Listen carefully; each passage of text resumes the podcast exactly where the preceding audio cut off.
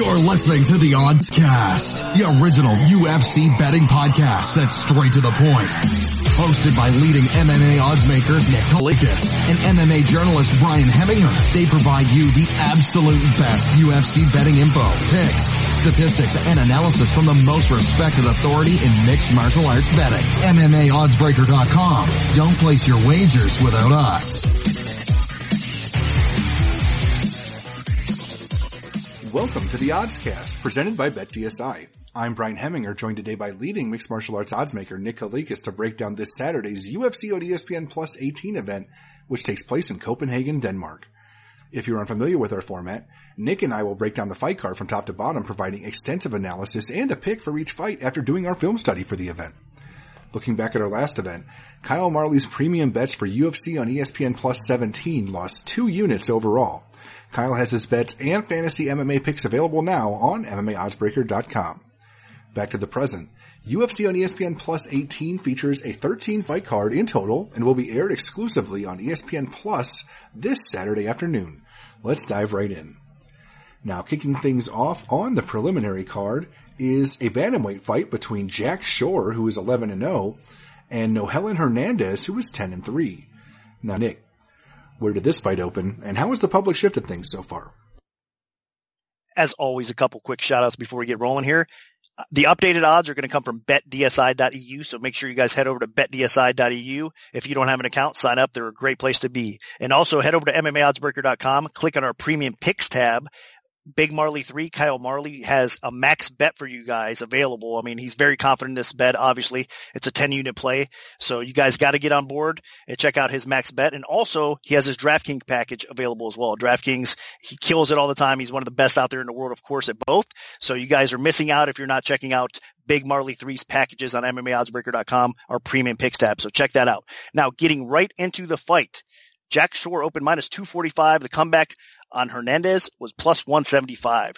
And currently over at BetDSI, we are seeing Shore minus 169 to come back on Hernandez at plus 141. So line margins have tightened up. More action coming in on Hernandez early on. I think a lot of people, even though Hernandez lost his debut fight against Vera, stepping in on short notice against that high level competition like he did, I think a lot of people gained respect because he did really well early on in that fight. And what you get with Hernandez is a very solid striker. He's been in the game for a while, fought solid competition, and he's improving for sure. He's got that that it factor about him that he could definitely do some damage on the feed. He could be a very successful fighter if he continues to round out his game. And I'm saying that because he still has a little bit of a flawed game on the ground, and that's what got him in trouble in his last fight. And that could get him in trouble here against Jack Shore as well. Shore, a Cage Warriors champion. He's a bantamweight champion. He's faced really high level competition in the Cage Warriors organization. As you guys know in the past, these guys, Cage Warriors has delivered some great fighters to the UFC roster, including Bisping, uh, Conor McGregor, just uh, Dan Hardy amongst others. So Cage Warriors is where it's at outside of the UFC. One of the biggest and best leagues you can compete in to get really real good time experience for sure. So Shore is one of those guys. He's a champion for a reason. He's faced decent competition and he's ready to make his UFC debut here. And he definitely has some advantages in this fight and most of it being on the ground. So on the feet though, I do like what I see from Shore. He's a technical fighter, solid boxing and kicking game as well. Um, he mixes things up. He digs to the body. So there's a lot to like. He just doesn't have that maybe one punch knockout power, um, compared to Hernandez at least as in this matchup. But overall, he's the better fighter. He wants to get this fight to the ground and this matchup in specific. And once he does get the fight to the floor, I think he could definitely exploit Hernandez on the ground and he could either win by submission or do enough to kind of edge out a decision win. So that's where it's at. It's basically, even though Shore's uh, not just a, a, your typical grappler, he's better than that. I just think in this matchup, it's going to be your grappler versus striker matchup and Shore's going to be the grappler. I think he does probably get it down and have success doing so. A tough fight, tough to bet at the betting window though, because I think Hernandez is getting better. And if he's able to keep this fight upright, he can win this fight. So that said though, I like the more rounded, well-rounded skill set of Shore, and I think he's going to do enough to win this fight. Yeah, I'll give Hernandez his props. He he was looking pretty good in that fight against uh, Vera, winning the first round before he did eventually get caught with a submission. Uh, that being said, uh, Jack Shore is very, very good. I mean, this guy, 11 and 0 as a professional, 12 and 0 as an amateur, and it's for a reason. He has uh, excellent wrestling, some very good top control. Um, and his stand up is above average. Uh, so he can beat people in all different facets of the game. But uh, his biggest strength definitely is his ability to to get fights to the floor and then work people over on the ground, whether with uh, ground and pound submissions, you name it, or just uh, holding the position uh, and, and, winning the fight there with a decision. So uh, realistically, Hernandez, if he's going to win, he needs to keep this fight at range and work his boxing because that's really the only significant advantage he has in the fight, and it's not even that significant. So, um, and it's just going to be tough for him to do that because uh, Shore is a guy that he's not going to be uh, telegraphing takedowns from half the way across the cage. He actually likes to, to close the distance, get into the clinch, work trips, uh, drag people to the ground. So uh, the second Shore closes the distance, I think Hernandez is going to be in some trouble. Uh, submission defense is uh, definitely one of the weaknesses of Hernandez's game, and I think his uh, grappling defense is not particularly effective overall. So if he does get put on his back, I can see him losing all three rounds, and I can see Shore potentially getting a stoppage as well from top position. So uh, Hernandez will have uh, maybe a couple moments when he does have some space, but for the most part, I see Shore on top, on the ground, getting the job done. So uh, Jack Shore is going to be my pick. Now moving up to the lightweight division, we have Marc Diakiese, who is 13 and 3, taking on Lando Vannata, who is 10 3 and 2. Now, Nick, what's the MMA odds makers perspective on this one? Diakiese open minus 135, Vannata minus 105. And right now over at BetDSI, Diakiese minus 152, Vannata plus 127. Line margins have tightened up a little bit more actually coming in on Diakiese, but there is some action coming in on Vannata as well. It's just kind of settling two reactions. So the line's not going crazy either way. It's an awesome fight. Um, I'm surprised more people aren't coming in on Vannata at this point. Um, it seems like he is the more well-rounded and more capable fighter in some ways in this matchup, but Diakiese's improvement has kind of, I think, neutralized a lot of that. So I think where it's at right now, realistically, Diakiese should be a favorite in this fight. And I like what I see from him. Again, his progression in his career for sure. Vannata, he is probably the more complete fighter. He does have that wrestling background. He's got some awesome technique on the feet, even spin kicks. He has power. He's got accuracy. He's dangerous on the feet for sure. Um, and then of course on the ground, he's got that wrestling I was talking about, ground and pound ability to finish on the ground by submission as well. So he is a very complete fighter. He's just a little bit flawed when it comes to strike defense. He does start to slow down as well on the feet. Uh, so he's a hittable fighter. And against Diakiese, that's not a good sign. I think Diakiese is the more athletic, the more diverse striker on the feet. He's going to be able to utilize that explosiveness, that speed, those angles. Um, his takedown defense is getting a lot better. He's hard to keep down. And I mean, if you watch him fight by fight, you can see the level of improvement in his game. And I think he's got more upside at this point and he's going to continue to, to improve where Vannata is kind of plateaued, I think at this point, and I don't see much improvement for him either. So again, more upside for Diakiese. I like what I see from his striking. I think he's going to be able to keep this fight on the feet. I think he's going to be able to do some damage to Vannata along the way. It'll be close. Don't get me wrong. I mean, is definitely going to have his moments and a lot of them probably in this fight. But that said, I still think Diakiese is going to come out in the end ahead. And I think, you know, as this fight goes it closer, gets closer a little bit. If the line drops a little bit, Diakiese is definitely going to be worth a small play at least. Um, if it climbs a little bit more, then I would stay away from it honestly, because I think it's almost about right where it is. Maybe a little bit of value left, but again, if it drops down, I, I would recommend uh, betting Diakiese in this spot. So my pick is Diakiese. I think he does get it done, possibly by finish, but if not, I think he edges out the scorecards anyway. And I agree completely. Uh, Diakiese and Vannata, this should be a really exciting fight. Both guys are capable of really exciting finishes. Uh, Diakiese, um, has a lot more just pure punching power. Vannata does have some power for sure as well, and he's a little bit more unorthodox, so he can, uh, get those swinging back fists, uh, just all kinds of different attacks that potentially could catch Diakiese, but, uh, Diakiese has a pretty strong chin, so, uh, I think that's where Vannata could get himself in some trouble because uh, he's a guy that is a strong starter, looks to take his opponent out quickly, and if that doesn't work, that's when he gets himself in a lot of trouble because uh, as he slows down, his opponents usually take over, and then fights that he started really strong end up turning into draws, or uh, fights that you know maybe he had really strong opening minute or two, he ends up losing by stoppage. So uh, I expect uh, has the ability, the durability, and the, the technical skill to survive Vannata's uh, big opening salvo. And, and Diakiese is capable of a really quick finish in his own right. So don't be uh, shocked if uh, Vannata swings looking for the finish and potentially Diakiese takes him out quickly. But Uh, overall, I think Diakiese's wrestling combined with the technical skills and his durability and conditioning, uh, put him over the edge here. Uh, I just don't really see how he wins because, uh, I don't he's technically better than Diakiese striking. I don't think he has the conditioning to win a decision and Diakiese should be, uh, technical enough on the feet and durable enough on the feet to, uh, withstand some, uh, Vannata's best shots if he does get a few through uh, Diakiese's defenses. So I just think uh, at some point Diakiese, the the the tide of the fight will switch to him, and he wins at least rounds two and three, if not getting a stoppage along the way. So my pick's going to be Marc Diakiese. Now dropping down to the women's bantamweight division, we have Macy Chiasson, who is five and zero, oh, taking on Lina Lansberg, who is nine and four. Now, Nick, where did this fight open, and how has the public shifted things so far? Chiasson open minus 380, the comeback on Lansberg at plus 260. And right now what we're seeing over at BetDSI is currently Chiasson minus 400, the comeback plus 304 on Lansberg. It kind of has been bouncing up and uh, back and forth a little bit. Chiasson was a little bit higher of a favorite. Now it's coming back down a little bit. So it'll probably stay around four to one. It's a tough one. I mean, obviously the script is kind of written for Chiasson to get the W here as far as momentum on her side. She's the hype prospect, the ultimate fighter everything, her background thus far, the way she's destroyed all her UFC competition, Chase on is legit. She's a future title contender. That's how she's being groomed and she's delivering thus far. I mean, good training camp, excellent skill set. Obviously she excels on the ground more so than anything else. I mean, she has a dominant ground game and the finishing ability is something special, really.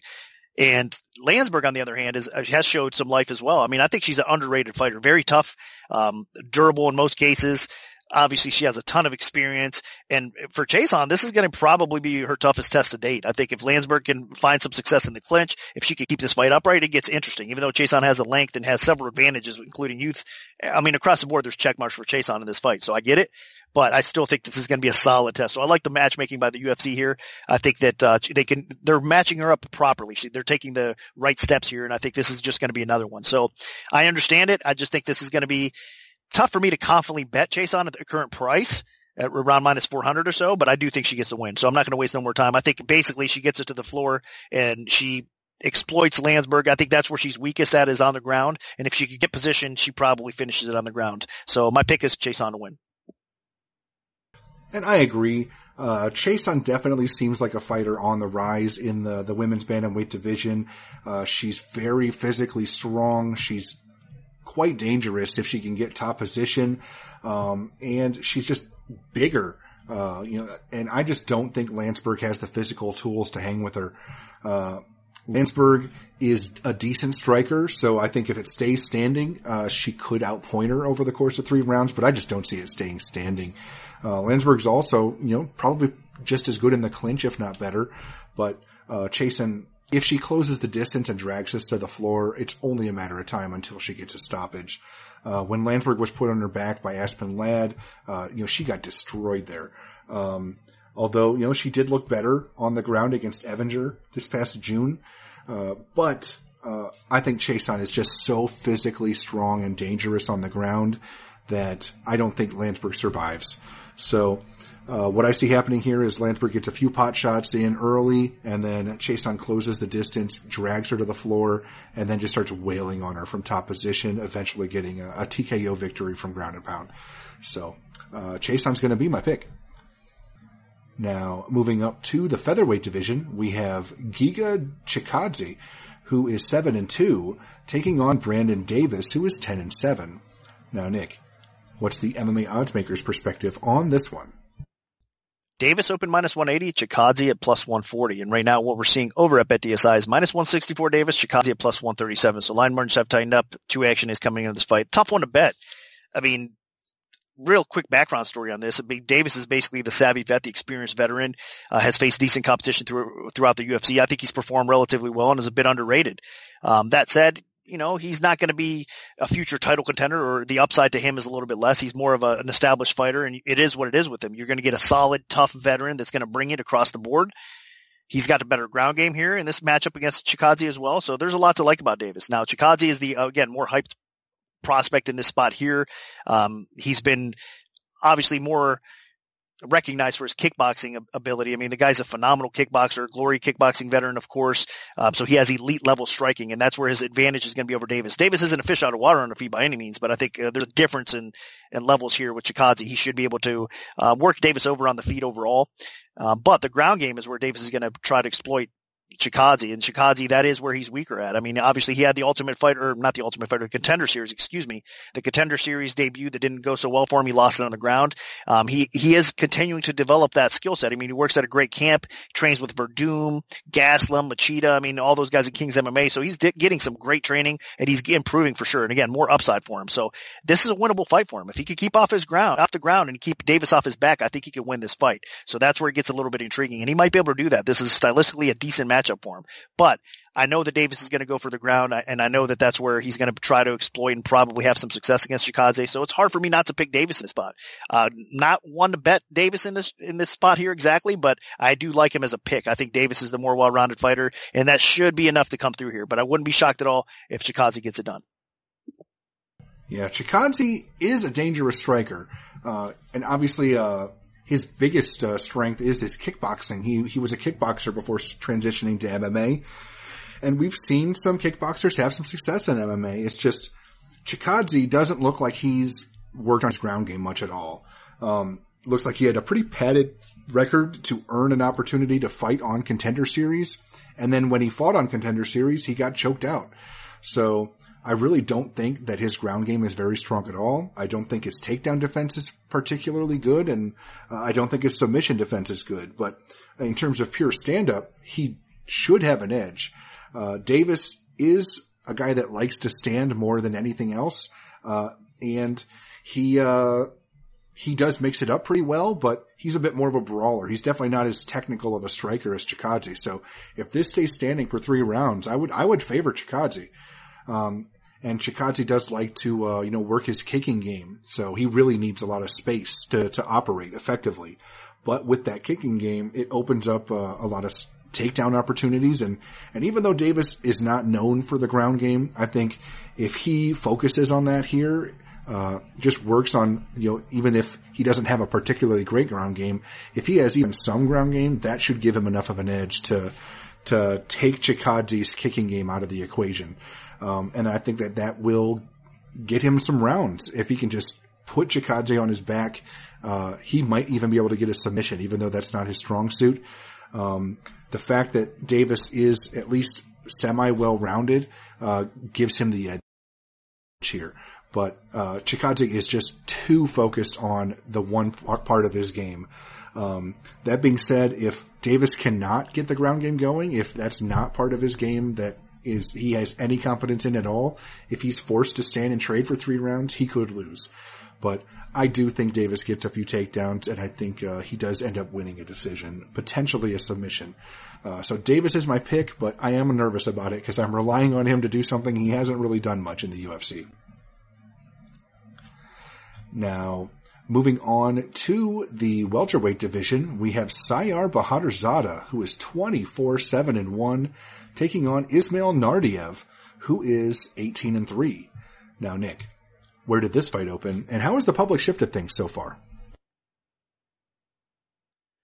Naurdiev open minus 170, Sire plus 130. And what we're seeing right now over at BetDSI is currently Naurdiev at minus one or 227, excuse me. Naurdiev minus 227, the comeback on Sire at plus 184. So a line margins have tightened up. Naurdiev getting more ac- action, more respect. Of course, not really surprised by that. I mean, coming into your UFC debut on short notice and beating a guy like Prazeres, wow, that's something special. I mean, Prazeres is a tank as we know, even if it's at welterweight or whatnot. So that said, Naurdiev had let everybody down the fight after. Was a huge favorite against Rencountre, so it's it's hit or miss with him. You're thinking to yourself, man, this guy's a future title contender. What a stud coming in, getting that quality win, and then he has a letdown fight right after that. Now, of course, credit to Rencountre because I think a lot of that is just he's been underrated, and it was a great fight for him. I didn't think Rencountre was going to have that kind of success against Naurdiev either, but it showed us some flaws in Naurdiev's game. I mean, he does tend to slow down a little bit, and his takedown defense at times against guys like that will suffer.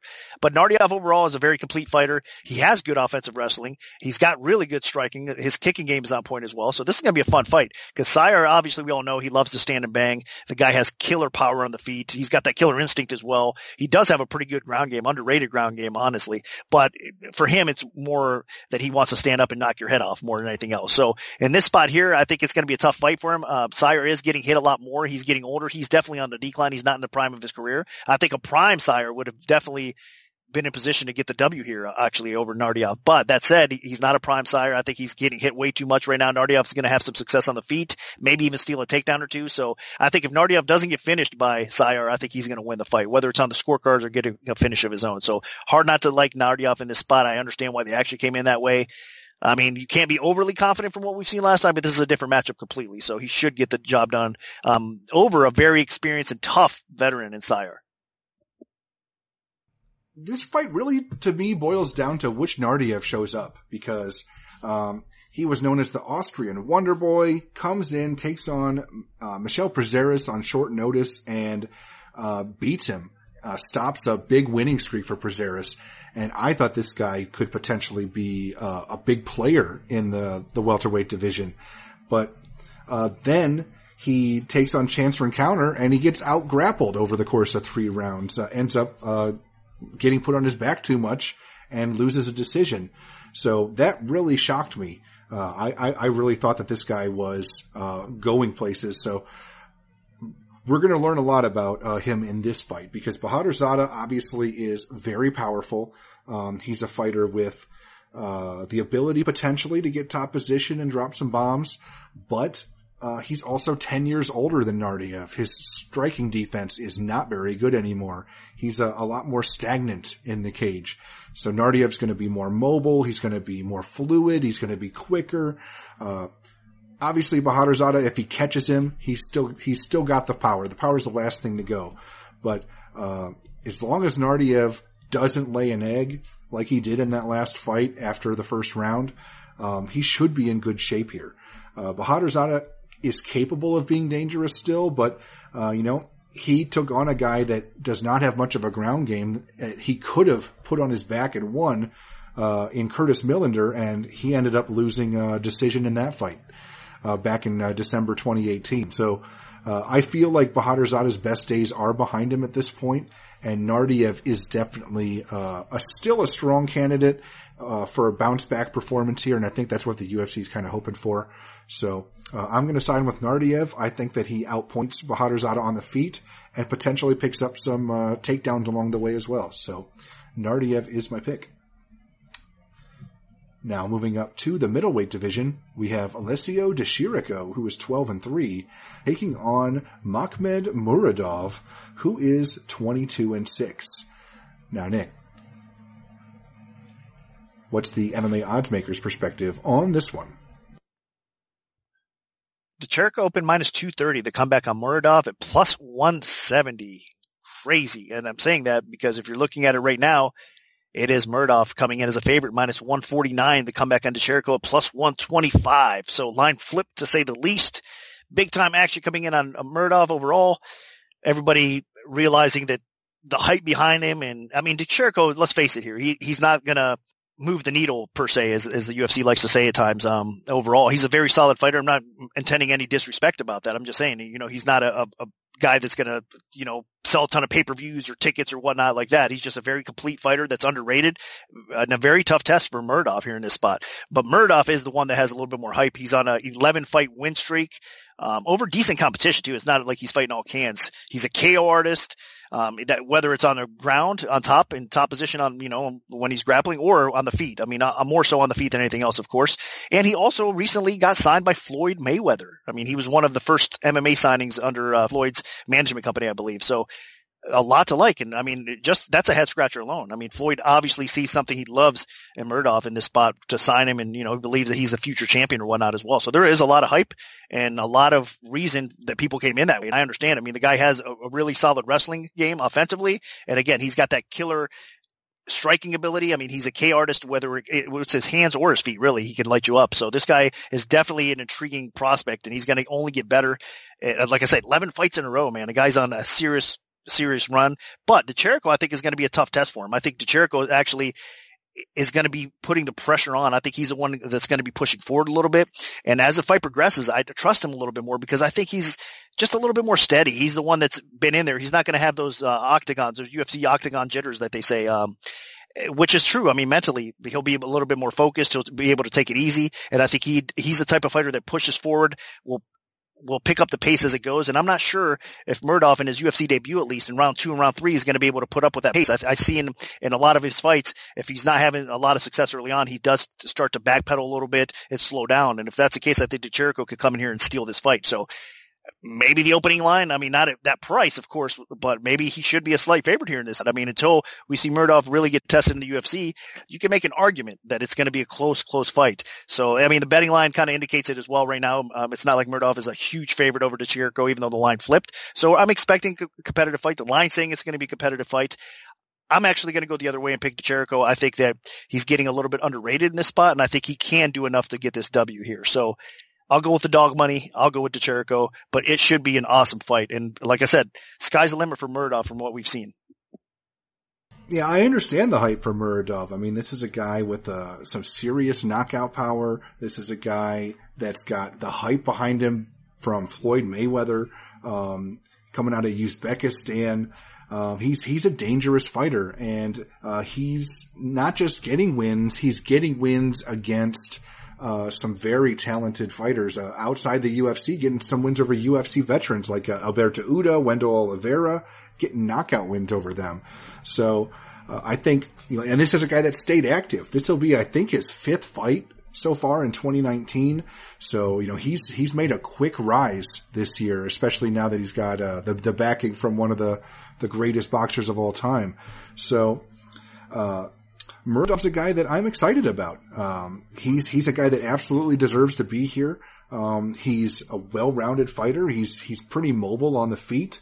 He has serious stopping power, and if he can get top position, he has pretty good ground and pound as well. Um, and you know, while he's not uh, super young, uh, he's still 29, so definitely has some room to grow. Um, on the other hand, you know, this is a guy that I think hasn't quite uh, lived up to expectations so far in the UFC. Um, he's lost some tough decisions. Um, most recently losing another close one to Kevin Holland, but he also is in close fights constantly. So, uh, he's, he's not a guy that people just, uh, destroy when they beat him. Uh, you know, he has, uh, split decisions against, uh, Julian Marquez, split decision or close decision to Kevin Holland. Uh, you know, that, just those are the types of fights he gets into. Um, so I think uh, what happens here is uh, Muradov is going to be the more dangerous fighter. He's going to be having the threat of the finish. Uh, Di Chirico, though, will be putting some pressure on him. He'll be moving forward aggressively, potentially looking for some takedowns, uh, potentially, you know, just trying to force Muradov to fight on his back foot and trying to slow Muradov down. Um, you got to remember, Muradov is stepping in on short notice for, this fight, replacing uh, Peter Sobotta, I think, on about two weeks' notice. So even though he's been very active this year and he's stayed uh, in shape, uh, you know, UFC debut on short notice, a lot, a lot of times fighters, uh, you know, they have that adrenaline dump early. So if Muradov can avoid that adrenaline dump, I think he wins. Uh, if he slows down, then maybe Nick's right. But I'm going to side with Muradov. I think the threat of uh, the finish uh, is a little bit more important than uh, Di Chirico just being aggressive. So I'm going to side with Muradov. Hopefully I don't look dumb, but Muradov is going to be my pick. I think he might even win by knockout. Now, sticking with the middleweight division, we have Alen Amedovski, who is 8 and 1, taking on John Phillips, who is 21 and 9. Now, Nick, What's the MMA odds makers perspective on this one? Amedovski opened minus 190 to come back on Phillips at plus 150. And right now what we're seeing over at BetDSI is Amedovski down to minus 127. The power of Phillips at plus 105. So everybody coming in Phillips's way.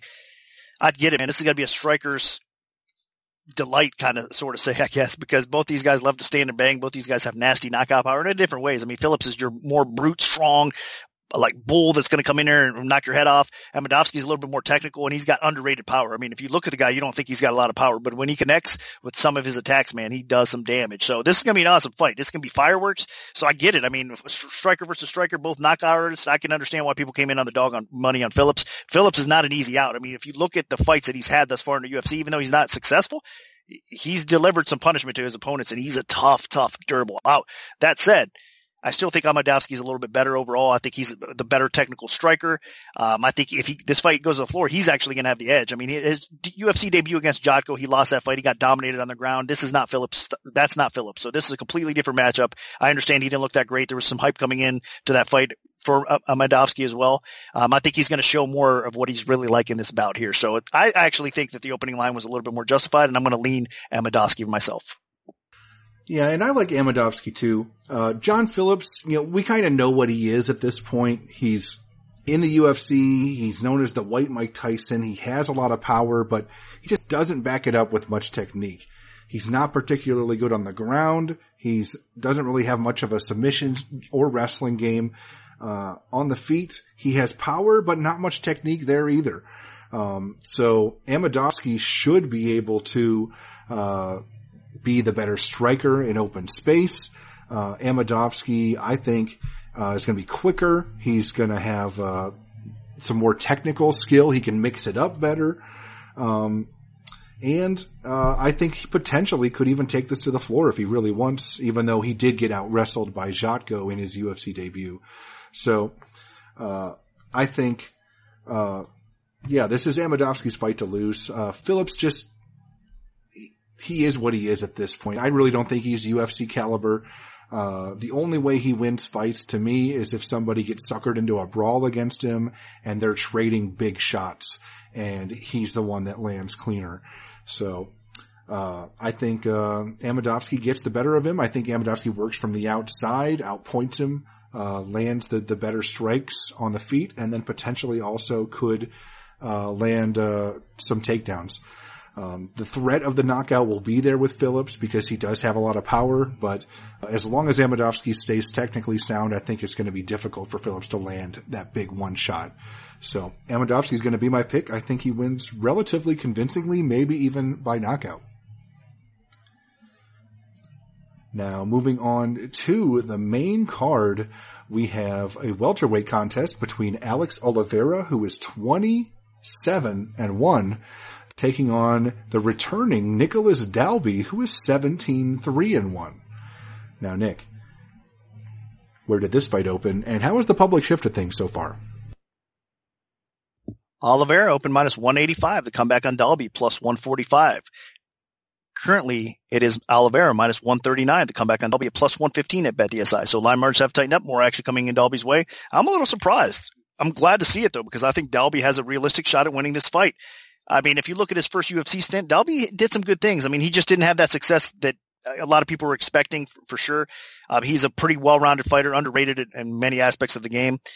I'll tell you what, Dalby, since he, he did kind of get released, he's had, he's battled through some personal demons, um, some, you know, depression, all sorts of stuff that he, he got himself kind of squared away mentally, physically, and he's never been better as far as, um, you know, ready, mentally prepared for coming back to the UFC. So I'm ready for his second stint as well. I think he's going to do some good things. And starting off with a win over a very respected fighter like Oliveira is a, a, good way to go. And I think he has a shot to possibly do that. With that said, the more dangerous fighter is obviously Oliveira. I mean, he's somewhat of a front runner, of course, in most of his fights, but man, he's dangerous everywhere the fight takes place. He gets your back. He could choke you out. Um, obviously on the feet, he's got some power and unorthodox, wild kind of style as well. So he is definitely the more threat. Dalby's a more steady, consistent fighter, but Oliveira does start to have difficulties if the fighter kind of survives early on and, you know, round two, round three kind of hits a little bit. Um, Dalby could pro- probably make it interesting in round two and round three and maybe steal those rounds to win the fight. So that's where it gets interesting. I think Oliveira is definitely the more dangerous and more capable fighter, but as it goes, I think Dalby might be able to get it done. So I'm going to pick Oliveira. Uh, as far as the betting window goes, though, it's definitely a dog or pass situation, so I understand why everybody came in that way.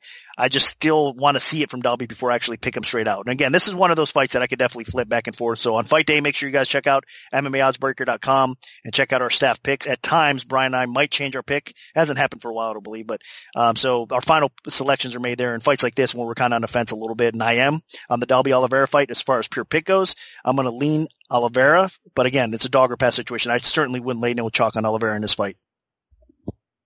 I'm a I'm a fan of Dalby. I'm I'm proud of him for getting back to the UFC. Uh, he's gone uh, 3-0 and uh, one no contest in his last four fights, so definitely earned the opportunity to fight here again. But uh, the biggest problem with Dalby is there's really just no threat of the finish.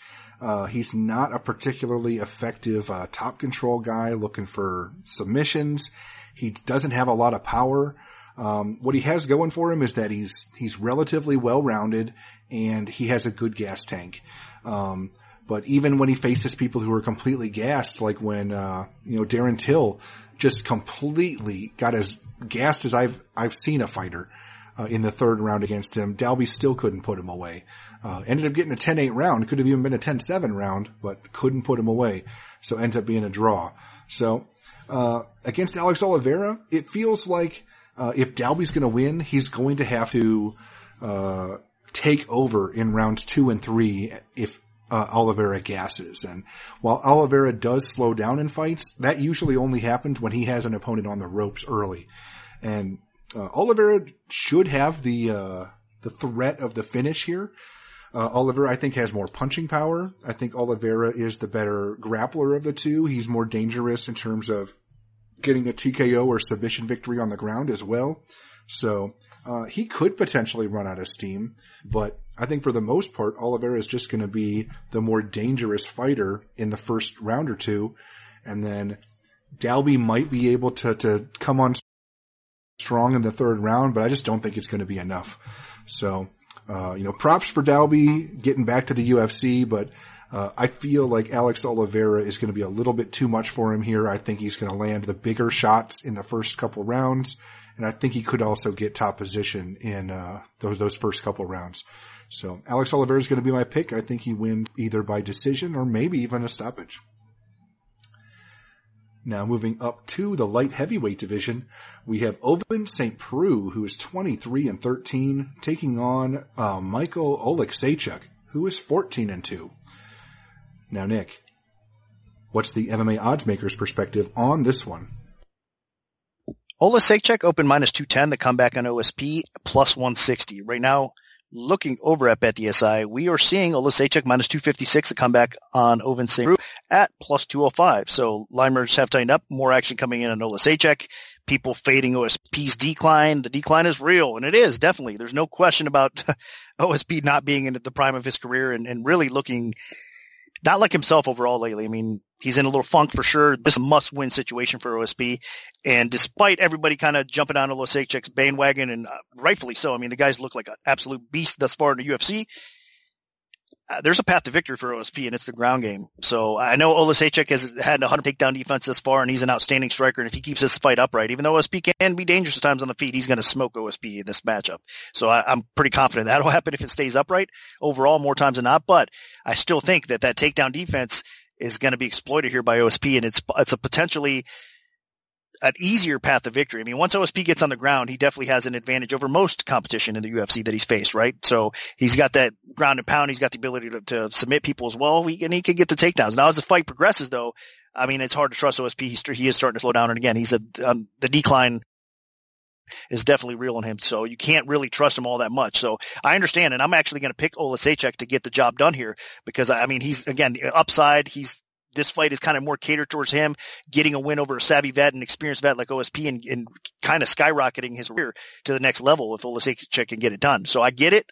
I understand it. I think he can probably finish OSP on the feet, but at the betting window where the price is now, it's a dog or pass situation. Despite me thinking Oleksiejczuk can knock OSP out, I mean, the value is on the underdog at that price for sure. So I, I think that we have to kind of see what Oleksiejczuk has against a guy that is going to try to take him to the ground. And I think that's OSP here. I mean, if OSP tries to stand and bang with Oleksiejczuk, he deserves to get knocked out. So he should know, his camp should know what he needs to do here. And despite, you know, not maybe not looking easy to do, I think he can get it here.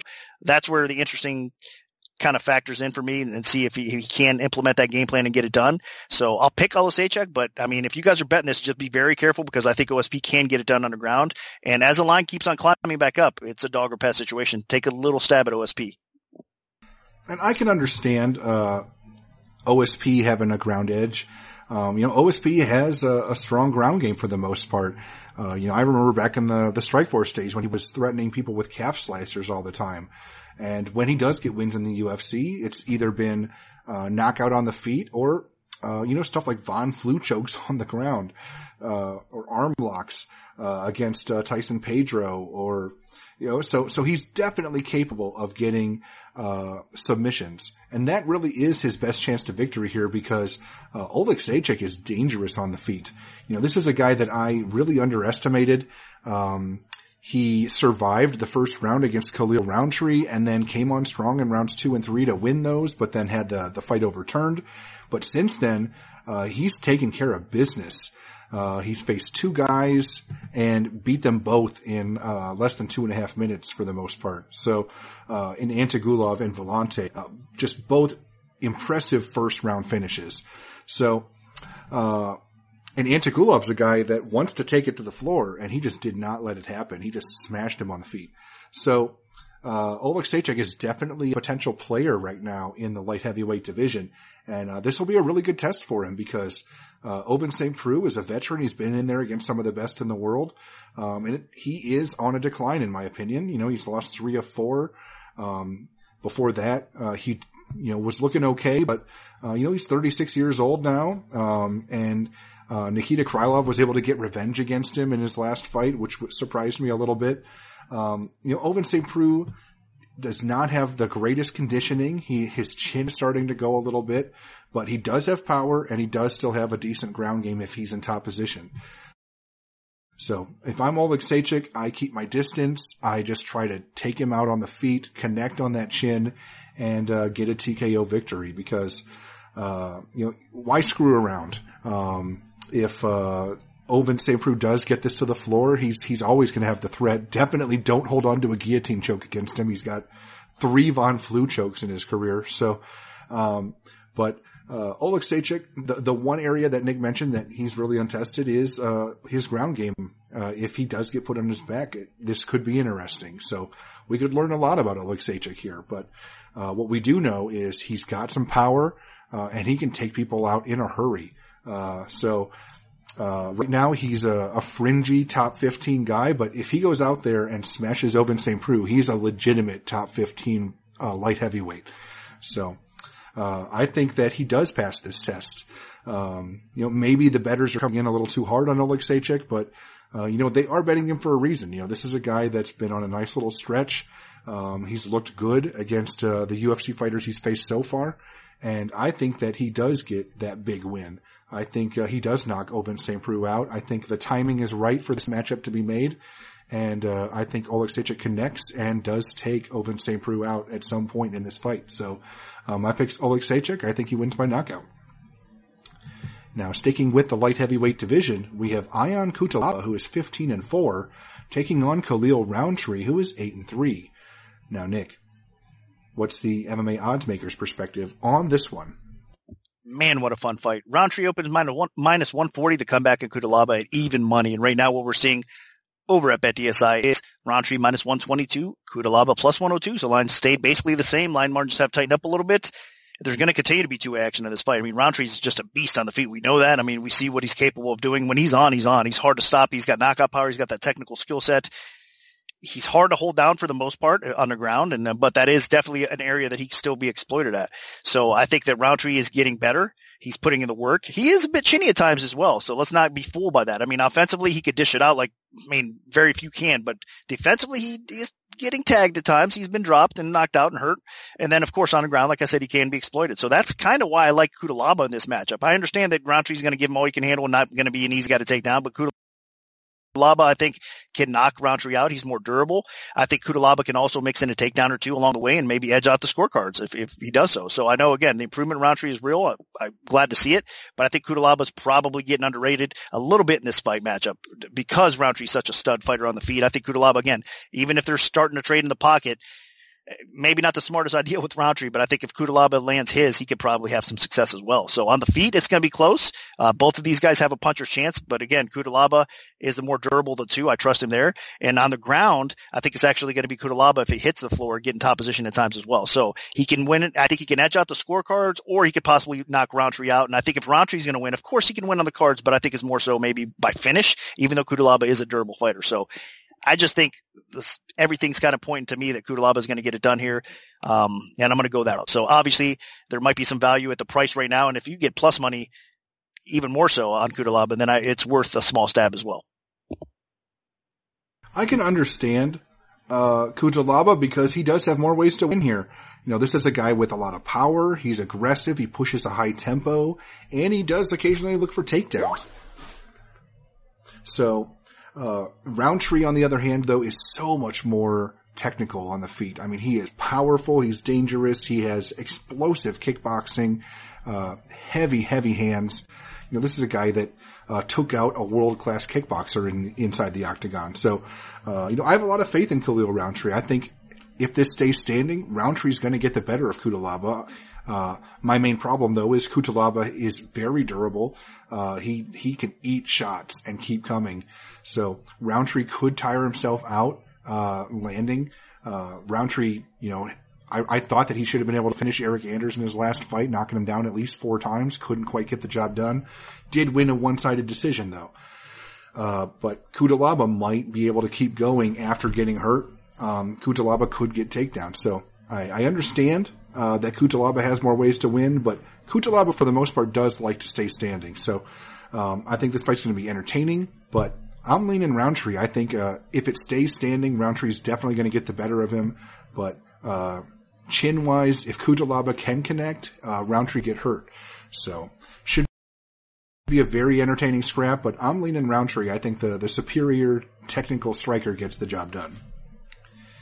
Now, moving down to the welterweight division, we have Gunnar Nelson, who is 17-4 and 1, taking on Gilbert Burns, who is 16 and 3.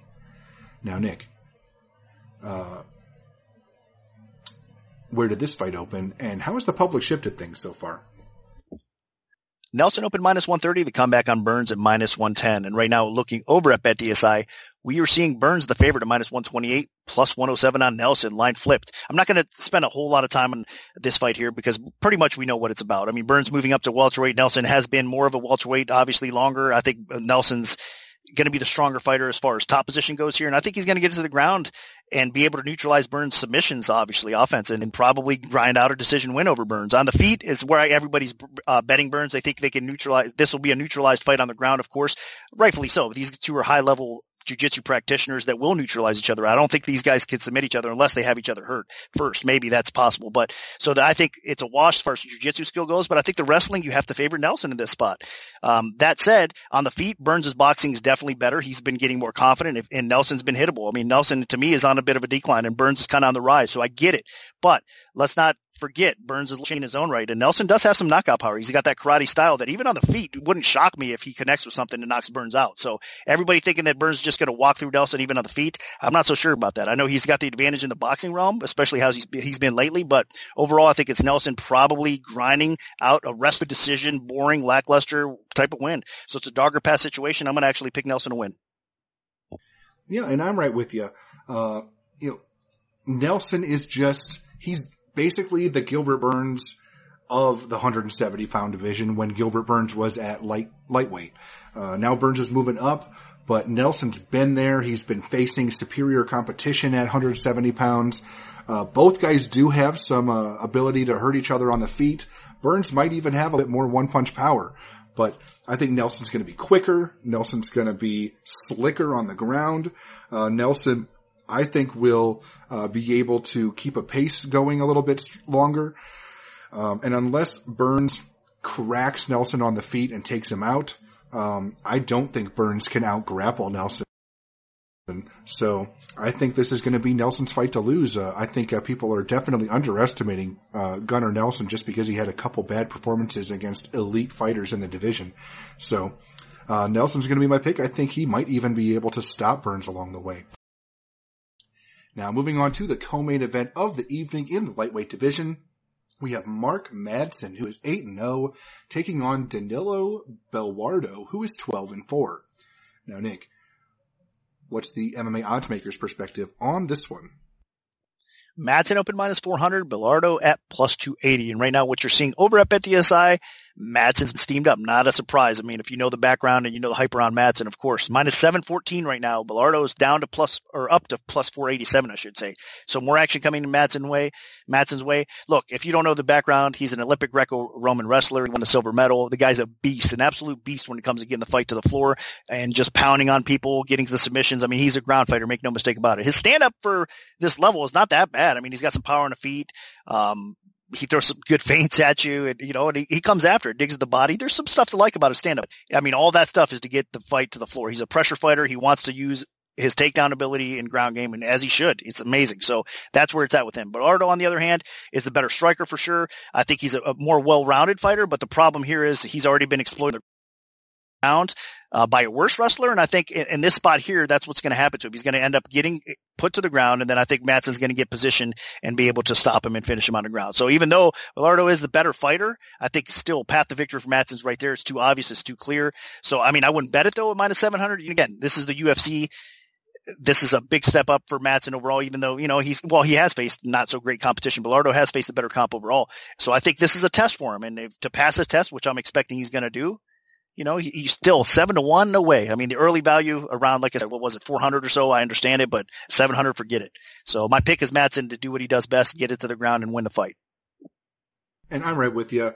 Uh, Madsen is being a silver medalist in the Olympics as a wrestler, taking on a fighter whose only UFC appearance so far, he got taken down and grounded and pounded TKO'd, uh, in his only UFC fight. Um, I mean, that just speaks volumes here. Uh, Madsen really hasn't faced great competition, so I can't promise that he's going to be able to easily replicate that game plan, but the blueprint's there to beat Belluardo. Uh, don't stand with him. Uh, Belluardo does have a little bit of pop. Don't screw around too much on the ground. Belluardo, you know, does know what he's doing a little bit on the ground. So if I'm Madsen, I mean, I just get this guy to the ground, get top position, try to advance to a dominant position, and then just go to work. Uh, maybe Madsen can't get a TKO because, you know, his three Cage Warriors fights all went the distance, but I think he can do more than enough to uh, ride out a decision from top position. So I think this is, should be a pretty one-sided fight and uh, Madsen should get the job done in front of the, the hometown crowd. Now, moving on to the main event of the evening in the middleweight division, we have Jack Hermansson, who is 20 and 4, taking on Jared Cannonier, who is 12 and 4. Now, Nick, where did this fight open, and how has the public shifted things so far? Hermansson minus 210, Cannonier plus 160 was the opener. Right now over at BetDSI, we are seeing Hermansson minus 278, the comeback on Cannonier coming in at plus 224. So line mergers have tightened up, more action coming in Hermansson's way. Man, I mean, I'll tell you what, I've underestimated Hermansson throughout his UFC career thus far. I admit it. The guy is definitely better than I thought he was. Now that said, he fought, he's coming off of a, a great, huge win, which is deserving. I mean, like I said, I, I was shocked that he was able to beat Jacare like he did, to be honest with you, obviously. So that said, maybe we're looking a little bit too much into giving him all that credit because Jacare is a declining fighter. But like I said, I've underestimated Hermansson throughout his career. The guy definitely has an amazing ground game. Uh, he's been submitted himself. So defensively at times, I think to myself, man, he can get caught by these uh, upper echelon guys. But I mean, again, Jacare, he was out grappling him. He was out striking him. I was surprised, definitely. And, and Hermansson, even before that fight, obviously, I mean, you could see the growth and you could see the dominance in his ground game. I mean, he gets top position. He can mount you. He can destroy you on the ground. He's done it. Um, all it takes is one takedown for this guy to beat you. So he's got that kind of, finishing ability on the ground and his stand up continues to improve. So the guy's getting better. And again, I mean, he's definitely better than I thought he ever was. And he continues to make some waves and climb that ladder. He has another tough test here in Cannonier though. It's not going to be an easy fight. Cannonier has looked like a beast in his own right, man. I mean, I can't believe he was a heavyweight at one time. I mean, if you look at him, he's a chiseled guy right now in the middleweight division and, and he's a beast to, to deal with. If he can keep this fight upright against Hermansson, he's going to knock Hermansson out. I mean, he's going to do a lot of damage. Even though Hermansson's stand up's improving, he don't want to deal with Cannonier on the feet here. No way. So Hermansson, I mean, the path to victory for him is get this fight to the ground. Cannonier has been taken down in the past. I mean, I think that's obviously the path to victory here. So Cannonier is going to have to keep off the ground. His submission defense is pretty good though. I give Cannonier a lot of credit. But from what we've seen from Hermansson, I don't want to take that risk as far as, you know, having him on top of me trying to utilize his ground game. So I'm going to pick Hermansson to win. But if Cannonier can avoid getting put on his back and avoid that submission and get back to his feet somehow, some way, he's going to win this fight. So I wouldn't bet it, honestly. This is just one of those spots where I think Hermansson is probably getting a little bit too much respect based on those quality wins that he's had recently. I'm not so sure that he's as good as we think. But again, I've underestimated in the past. I've been wrong about him. So he's kind of hard to pick for me, honestly. So I'm going to pick him to win this fight, but I'm not going to bet him at nearly three to one over Cannonier. Cannonier's look like, like a beast despite the ground discrepancy in this fight. I still think Cannonier might be able to get it done. So I'm not as confident as everybody else betting this fight, but I do think Hermansson gets it done. So it's a pick for Hermansson. And as far as a bet goes, you probably want to stay away. Cannonier definitely has looked like a new man in the middleweight division with those wins, uh, stoppage wins over uh, David Branchin and, and Anderson Silva. Uh, but first off, I need to apologize to to Jack Hermansson. I mean, I thought he was going to get destroyed by uh, by Jacare in his last fight, and he just took care of business. Uh, he he was so aggressive and strong. His his striking it, it kind of reminded me of Colby Covington where, you know, he's not the most technically sound striker, but he was just aggressive and pushed a strong pace for the whole fight and his opponent just couldn't keep up with him. So, uh, you know, major props to Hermansson for the evolution of his game because, uh, when he first debuted in the UFC, he was not a very good striker at all. Um, he wasn't even that great, uh, with his ground and pound, but like he really turned a corner and, uh, now he's strong on the ground, devastating ground and pound, good submissions on the ground, and now he's starting to hold his own on the feet as well. Uh, and he needs, he's going to need that because, uh, he's going to have to find those opportunities to get Cannonier to respect him a little bit, to open up opportunities to get the fight to the floor, because that's where he's going to have shine here. Uh, Cannonier is explosive, he's powerful, very dangerous on the feet, uh, and Hermansson uh, is going to need to exploit Cannonier's weakness, which is the ground game. I mean, we've seen it. Uh, Cannonier got completely smothered uh, by Glover Teixeira. He got taken down by Jan Blachowicz. Uh, the ground game is just clearly uh, a weakness for him. Uh, he does not do particularly well when put on his back. Um, he can survive there, but that's about it at this point. So, if Hermansson can get Cannonier down and keep him down, I think it's only a matter of time until the ground and pound does uh, enough damage to wear Cannonier down and get the TKO. But this is a battle between two guys that have a ton of momentum in the middleweight division. Uh, both fighters have defeated some elite opponents. Uh, and are knocking on the door for a title shot. Absolutely. Like, if Hermansson wins, he deserves the next shot. Honest, honestly, he should get, uh, the, the winner of the next, uh, middleweight main event. So, uh, and Cannonier potentially could get it as well. So, you know, this is a really, really intriguing fight, but, uh, the thing that really, uh, I can't get out of the back of my head is Cannonier's struggles on the ground against really strong ground fighters and how good Hermansson has been at getting fights to the floor and dominating on the floor against people that have some weaknesses there. Uh, even fighters that have some strengths on the ground, he's been able to get it to the floor and dominate them there. So uh, I think that's really what has set Hermansson apart. Um, he's really taken his game to the next level inside the octagon. And I think at some point he does take Cannonier down. He keeps him down and he just starts dropping bombs. So, uh, I think Hermansson gets a ground and pound TKO by maybe the second or third round. So Hermansson's going to be my pick. So that'll do it for our full event breakdown for UFC on ESPN plus 18. If we have a free play to give out, make sure to follow at MMA OB Premium on Twitter because that's where we'll post them first. We can also notify you of our free bets via email alert if you prefer that method. Just send an email to picks at MMAoddsbreaker.com and we'll add you to our free bet mailing list. Special thanks to BetDSI. Good luck everyone and hopefully the betting gods are on your side this week.